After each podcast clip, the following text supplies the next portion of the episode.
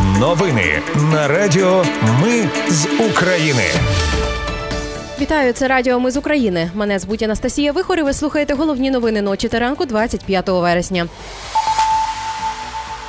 Росіяни знову атакували Україну ракетами і дронами. Під ударом опинились порти Одещини. Зранку росіяни скинули чотири авіабомби на місто Береслав у Херсонській області. На окупованій частині Донецької області запровадили військову цензуру та комендантську годину. А ще помер нардеп трьох останніх скликань Андрій Іванчук. Про все це та більше за мить у новинах на Радіо Ми з України. Вночі Росія випустила по Україні 12 крилатих ракет калібр, дві ракети Онікс та 19 дронів шахід. Силам протиповітряної оборони вдалося знищити всі безпілотники і 11 калібрів. Більшість з них над Одещиною повідомили у повітряних силах.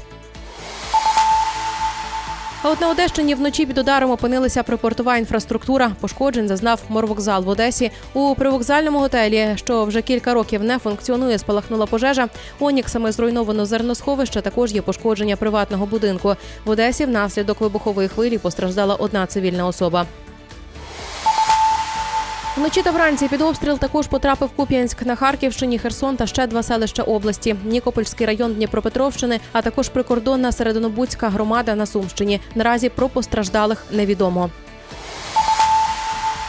Через падіння уламків російського безпілотника, який збили українські військові, в кривому розі сталася пожежа на промисловому підприємстві. Травмованих на щастя немає. Повідомили в обласній військовій адміністрації.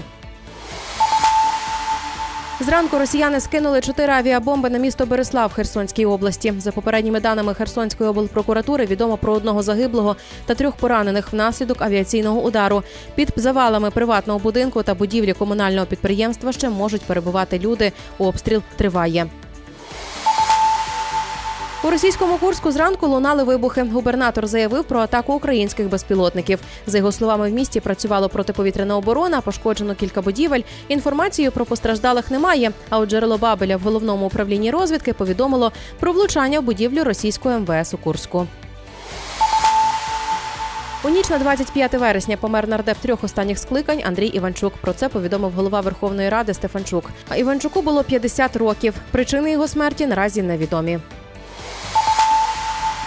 Міжнародний суд ООН сьогодні продовжить слухання за позовом України проти Росії в справі про геноцид. Сторони мають надати аргументи щодо того, чи має право суд розглядати позов України. Росіяни наполягають, що суд такої юрисдикції не має. Впродовж дня виступатиме сама російська делегація. Вона має поглибити свої аргументи, а також надати відповідні аргументи української сторони і заяви 32 країн, які також мають долучитись до українського позову. Останнє слухання відбуватиметься в середу. Тоді вже українська делегація надаватиме остаточні контраргументи на заяви Росії росіян.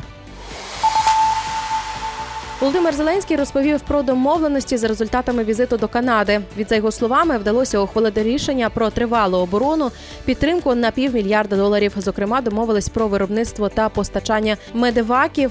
Це евакуаційні машини, які дуже потрібні на фронті. Також президент повідомив про економічні домовленості щодо відновлення Каховської гідроелектростанції та реконструкції Канівської. Крім того, уряд Канади заявив про готовність виділити фінансування для добудови музею голодомору геноциду.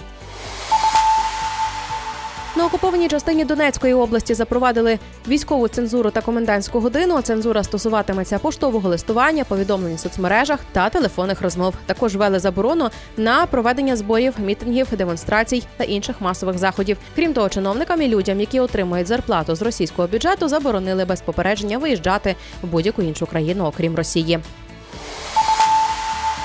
Ну і на завершення Кабмін спрямував майже 22 мільярди гривень грантових коштів від Японії на проєкти відновлення України.